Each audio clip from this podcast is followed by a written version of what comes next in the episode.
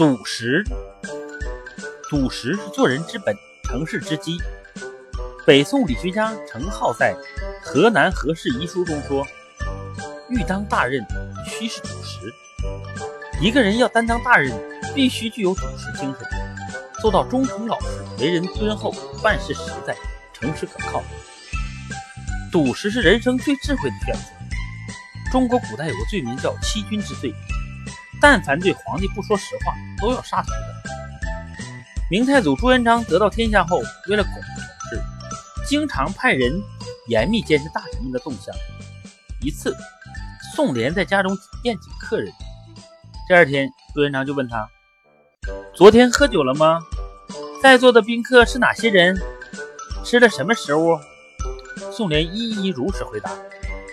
朱元璋笑着说：“好啊，你没有欺骗我。”朱元璋经常私下召见大臣，询问朝廷的官员谁好谁坏。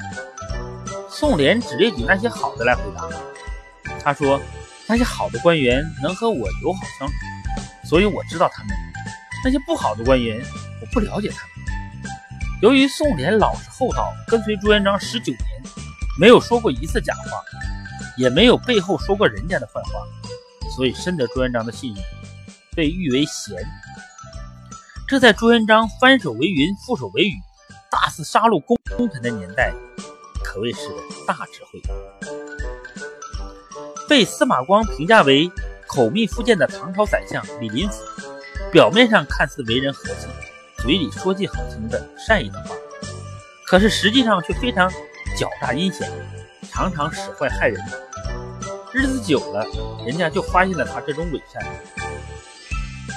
当时朝中都异口同声说：“李公虽然面有笑容，而肚中住剑也。”李林甫当了宰相后，为了达到专权用事的目的，要排挤掉同时期的宰相张九龄和裴耀钦。张九龄鄙视李林甫的为人，根本不把他放在眼里。李林甫虽然心里恨得要死，但表面上还要讨好他。议事时也从不公开反对张九龄的意见，背后却处处设陷阱。开元二十四年，魏州刺史王元旦贪腐案发，而王元旦的妻子是张九龄的好友严挺之的前妻。严挺之想为王元旦一家脱罪，李林甫向唐玄宗告了密，于是唐玄宗要追究严挺之的包庇之罪。张九龄不知道李林甫已经设下陷阱。极力替严挺之辩护，结果张九龄、裴耀钦、严挺之等人被扣上结党营私的罪名，或废或除。严挺之虽被贬除，但玄宗始终认为他是有用之才，在时隔多年之后，想重新调他回京加以重用。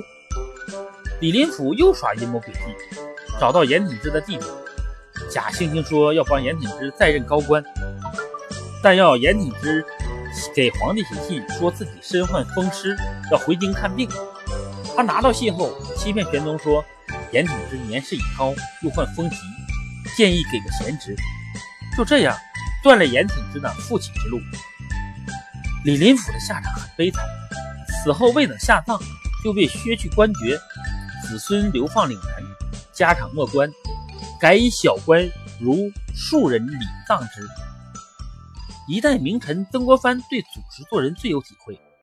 他在给九弟国权的信中说：“他自信是一个时代的人，只是因为看多了世间的尔虞我诈，了解了人性中很多阴暗的一面，于是就变聪明了，也开始玩弄权术。实际上，自己在这方面又没有天赋，玩不过人家，要么让人家笑话，要么让人怀恨在心，自己还费了老大劲，这有什么好处啊？”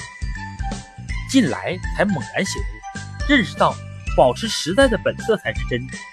纵然别人玩诈使巧，也含糊的应着落个傻时代的名。时间长了，别人也就不争了。